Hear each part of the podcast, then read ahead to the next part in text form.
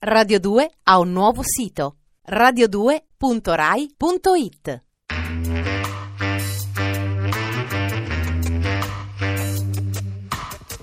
Alle 8 della sera. Il racconto delle cose e dei fatti. Going down, down, down. Scipione l'Africano di Giovanni Brizzi.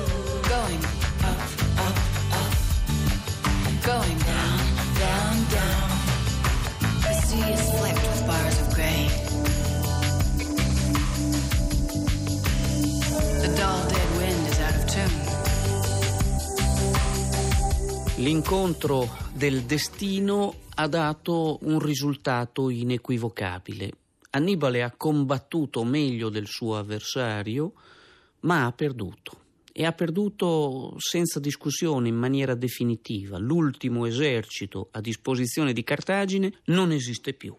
Il migliore che rimanesse. Secondo le fonti, che probabilmente arrotondano, arrotondano le cifre, le perdite ammontano a 20.000 morti e altrettanti prigionieri dell'esercito cartaginese 1500 caduti romani soltanto, il che significa che anche quelli che dell'esercito di Annibale sopravvivono non hanno nessuna speranza di poter intervenire in qualche modo nella lotta. Annibale, come dicevo, torna a Cartagine, torna prima ad Adrumeton, poi a Cartagine e è proprio lui a caldeggiare la pace come l'unica soluzione possibile, il minore dei mali. Si rende conto che a questo punto Cartagine è separata dalla sua fine soltanto da un cappello, cioè non ha più eserciti.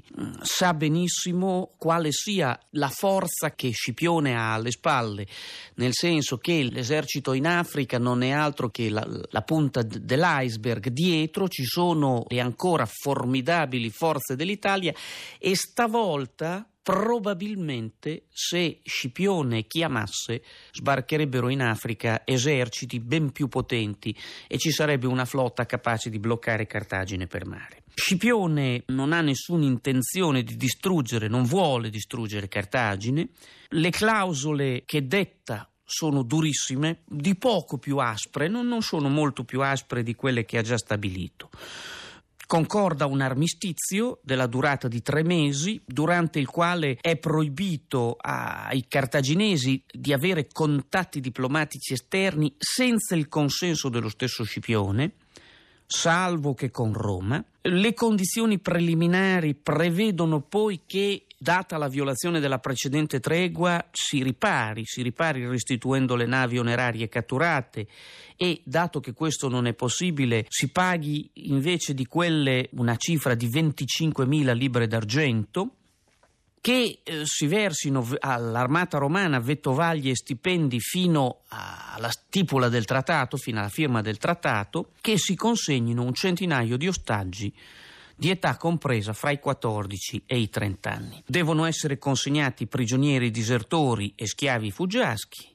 E poi, naturalmente, le clausole, le clausole sono sostanzialmente le stesse. Nessun presidio a Cartagine, Cartagine conserva le sue leggi, mantiene le città, i territori, gli armenti, gli schiavi e tutte le proprietà in Libia fino prima dello sbarco di Scipione, limite fissato alle fosse fenice, ma c'è una sorta di, di, codicillo strano per cui deve essere restituito a Massinissa, divenuto re, ogni possedimento appartenuto a lui o ai suoi antenati. E questo è, diciamo così, una specie di, di codice, di codicillo capestro che diventerà la base di tutte le future contese. Ecco, Cartagine doveva allearsi con i vincitori doveva, e quindi diventava uno Stato cliente, doveva consegnare la flotta all'infuori di dieci triremi e tutti gli elefanti da guerra, impegnandosi a non addomesticarne altri. Doveva pagare in 50 anni 10.000 talenti euboici d'argento e consegnare 100 ostaggi scelti dai romani tra la più nobile gioventù cittadina. La pace è minacciata fino all'ultimo Per esempio, desiderando di ottenere la provincia Africa, il nuovo console Gneo Cornelio Lentulo cerca di bloccare la risoluzione del Senato ma addirittura c'è qualcuno che arriva a proporre la continuazione della guerra fino addirittura alla distruzione di Cartagine, però prevale la linea di Scipione.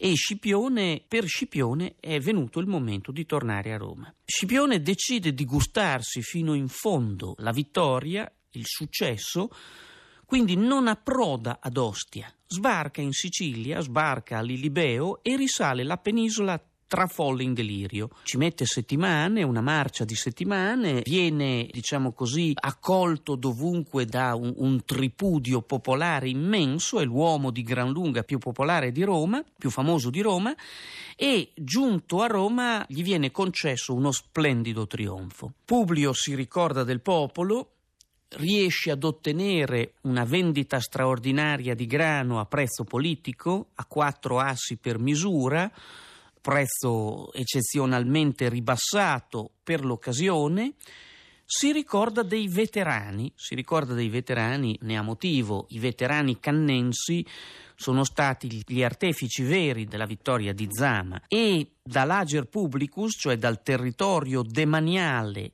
tolto a, agli alleati che hanno tradito in Sannio e in Apulia, viene concesso ai veterani di Scipione un compenso di due iugeri di terra per ogni anno trascorso sotto le armi.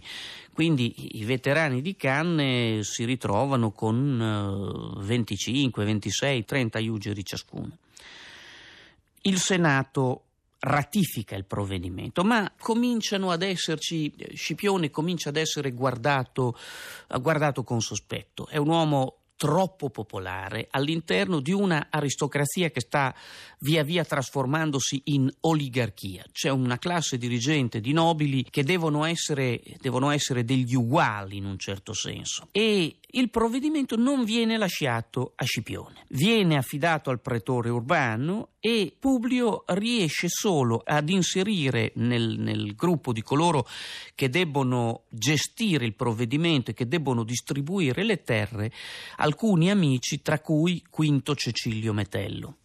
Comunque la, la, riconoscenza e la gloria di Scipione, la riconoscenza verso di lui non sono assolutamente finite. Viene eletto censore, è incaricato de, delle operazioni del censo, cioè della, della, verifica della situazione dello Stato romano, delle varie cerimonie del lustrum, della purificazione che diciamo sono assegnate agli uomini che hanno la maggiore auctoritas, l'autorevolezza più alta e il collega Publio Elio Peto scavalcando eh, alcuni esponenti più anziani del Senato, lo nomina Princeps Senatus, cioè il Princeps Senatus è la figura più autorevole all'interno del Senato. Si pensi che eh, siamo nel, nel 201 e Scipione ha 34 anni, 35 anni, insomma.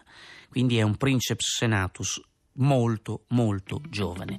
Ricopre il titolo rimasto vacante alla morte di Fabio Massimo. Si nota che ha avuto l'imperium per dieci anni, cioè più a lungo di chiunque altro nel corso della guerra contro Annibale. Si nota che è stato privatus cum imperio, cioè che ha saltato alcuni gradini importanti nel corso delle magistrature, non è un cursus honorum, un corso delle magistrature strutturato, ma insomma ha saltato la pretura, per esempio. Irritano i suoi trionfi, forse dapprima diverte ma poi irrita la sua pretesa di essere divinamente ispirato, cioè l'episodio, l'episodio di Cartagine di Spagna non è che uno degli episodi. Publio per esempio racconta, racconta di essere, comincia a circolare la voce che sia figlio di Giove e le sue soste al tempio di Giove Capitolino, tutte le volte che deve meditare, quasi fosse a, a, colloquio con suo padre, sono anche contrassegnate dal fatto che, secondo le voci messe in giro, i cani non, non abbaiano, i cani del tempio non abbaiano perché eh, riconoscono una figura legata, diciamo così, al signore del luogo. Ecco, divertono forse queste cose all'inizio, poi non divertono più, non divertono attendono più perché è un personaggio che indubbiamente ha certi caratteri. Scipione medita forse di ritirarsi a Siracusa, di ritirarsi a Siracusa, può darsi che abbia voglia di prendersi un po' di, di riposo, vogliamo dire di vacanza, ma, ma succede che scoppia una guerra in Oriente. Dopo la fine, dopo la fine della, guerra, eh, della, guerra, con Annibale, eh, Roma è uscita, e lo vedremo, è uscita profondamente trasformata e i movimenti di un vecchio nemico, di Filippo V di Macedonia, la mettono in allarme. Siamo nell'anno 551 a Burbe Condita, cioè dalla fondazione della città, due anni dopo la fine della guerra con Roma, quindi nel 203-202, fine della guerra di Filippo con Roma, e Filippo stringe un patto segreto, patto segreto che verrà a conoscenza di Roma, con Antioco III l'altro grande sovrano eh, ellenistico, re di Siria.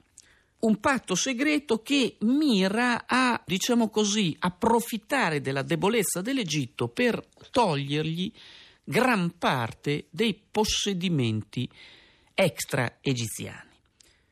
Roma si sente minacciata e si sente minacciata tanto più che durante le operazioni condotte in Egeo nel corso eh, di questi anni, Filippo V riesce ad occupare alcune delle fortezze e delle basi appartenute, appartenute, all'Egitto, ma compie con la sua marina da guerra una serie di attacchi indiscriminati contro ogni tipo di naviglio mercantile, lui e i suoi alleati cretesi che sono dei famosi pirati. Compie delle crudeltà, crudeltà contro l'isola di Cio, per esempio, e eh, a un certo momento si trova di fronte prima Rodi e poi Rodi e Pergamo. Ci sono due battaglie navali nelle acque di Lade e poi nelle acque di Chio e soprattutto la seconda, malgrado la vittoria di Filippo, una vittoria all'Acadmea l'avrebbero definita i greci del tempo, malgrado la vittoria eh, mette Filippo nell'impossibilità di continuare le operazioni per mare. Cioè Filippo ha perduto ogni possibilità di esercitare una talassocrazia sull'Egeo. Filippo V di Macedonia, d'accordo con Antioco III di Siria, è entrato in azione nell'Egeo. È entrato in azione nell'Egeo, si è scontrato con due, due stati amici di Roma, con il regno di Pergamo e con Rodi, ha vinto sostanzialmente sul campo due eh, grandi battaglie navali, ma ha perduto la possibilità di continuare le sue operazioni per mare. La sua flotta benché abbia danneggiato quelle degli altri due stati, è rimasta però in condizioni tali che non può più battere il mare contro nemici più numerosi e più potenti. Per terra, invece, la superiorità macedone è indiscussa e induce Rodi e Pergameni a inviare un'ambasceria congiunta che chieda a Roma di intervenire. Nel corso di questa ambasceria Roma viene informata dell'intesa segreta fra Antioco e Filippo. E, allarmati da questa notizia, i senatori inviano una legazione che verifichi lo stato delle cose in Oriente. Questa legazione, arrogandosi una prerogativa che non le compete, finisce col consegnare, è il più giovane dei membri, Marco Emilio Lepido, figlio di Marco Emilio Lepido, già amico degli Scipioni, finisce per consegnare, dicevo, un ultimatum al re di Macedonia. Ultimatum che cade nel vuoto perché eh, malgrado ci sia diffidenza, malgrado ci sia rancore tra Roma e Filippo, Roma non, non, dimentica l'aiuto che Filippo ha prestato ad Annibale, non esiste uno stato di guerra. Il popolo romano è stanco dal conflitto precedente e anche se è preoccupato dall'intesa segreta tra Filippo e Antio che, che sente come una minaccia, però manca di un reale casus belli. Diciamo che la minaccia è una minaccia inesistente. È una minaccia inesistente, Filippo si muove all'interno del suo mondo, non ha nessuna intenzione di attaccare Roma, come non c'è l'intenzione di attaccare Roma da parte di Antioco. Dobbiamo però eh, metterci, metterci nei panni di Roma e se volete tornerò a ricorrere a, un, a, un'analogia, c'è una sindrome da torri gemelle a, a Roma. Roma teme di poter venire attaccata in Italia e l'agitarsi di Filippo V ai limiti dell'orizzonte romano rischia di attirargli da parte della res pubblica, da parte di Roma, un'attenzione che potrebbe riuscirgli nefasta. Ora, come si pone Publio Scipione di fronte a, questa, di fronte a questo problema? Publio Scipione ha impostato alcune linee che condizioneranno in, in certo modo la politica estera romana. Innanzitutto ha adottato dal mondo greco il concetto di deterrente, il concetto di dissuasione militare. Concetto di dissuasione militare che anche oggi ha la sua espressione in una frase, in una frase latina si vis pacem parabellum, cioè in sostanza esistono una serie di linee che egli ha adottato nei confronti di Cartagine, ha disarmato Cartagine e ha potenziato e ha, diciamo così, accettato che si potenzi l'apparato militare della Res Pubblica. Alle 8 della sera. Scipione l'Africano di Giovanni Brizzi. Regia di Sara Zambotti. A cura di Giancarlo Simoncelli. Radio 2 ha un nuovo sito radio2.rai.it